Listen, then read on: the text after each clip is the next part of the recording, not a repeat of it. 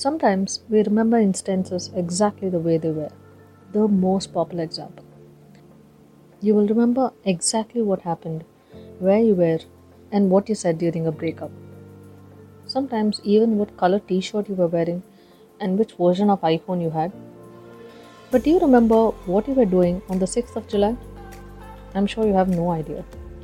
I thought it would be interesting to talk about the science behind how our brain functions as a breather after the Kriya Yoga episode. I'm going to be paraphrasing an excerpt from the book The Source, where Dr. Tara Swart goes in depth about neurological aspects of our brain. Now, coming back to the topic, our brain does something called selective attention.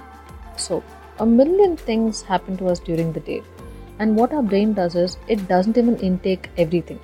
The brain absorbs only sensory inputs that might interest you. For example, if you're a person who likes to listen to jazz music and you happen to see someone playing a guitar in a park, then instantly your brain absorbs the sensory inputs of this particular scenario. Another example is uh, when we are meeting someone in a coffee shop, for instance, it absorbs the image of the person in front of you, their perfume, sound of their voice, and the emotions that are going on within you during this conversation.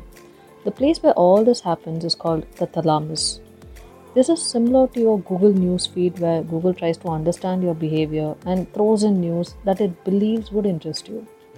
So, the brain's only intention is to keep you safe.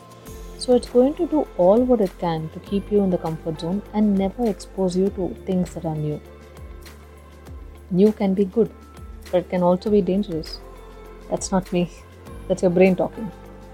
That's why people do a lot of things to break this pattern bungee jumping, backpacking to the Himalayas. They might color their hair purple, get a tattoo. I think somewhere even we are tired of our brain protecting us all the time. This is just one way where we revolt against our own brain.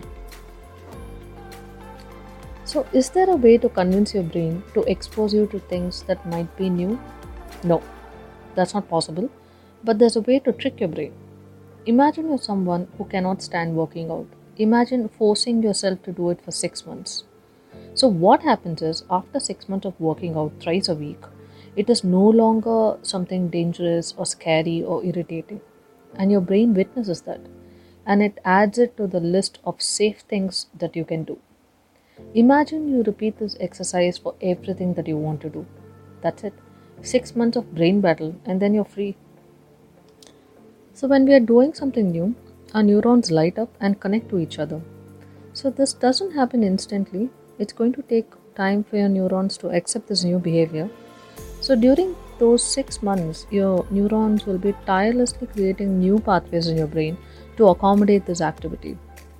And slowly, something that started just as a behavior becomes a habit, and suddenly, it just feels effortless.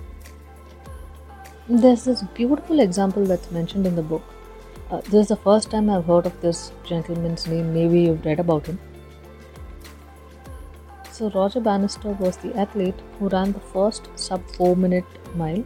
Basically, he covered a mile within 4 minutes. Even physical trainers and athletic experts considered this impossible.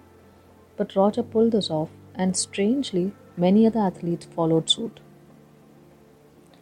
But what had actually changed? Absolutely nothing.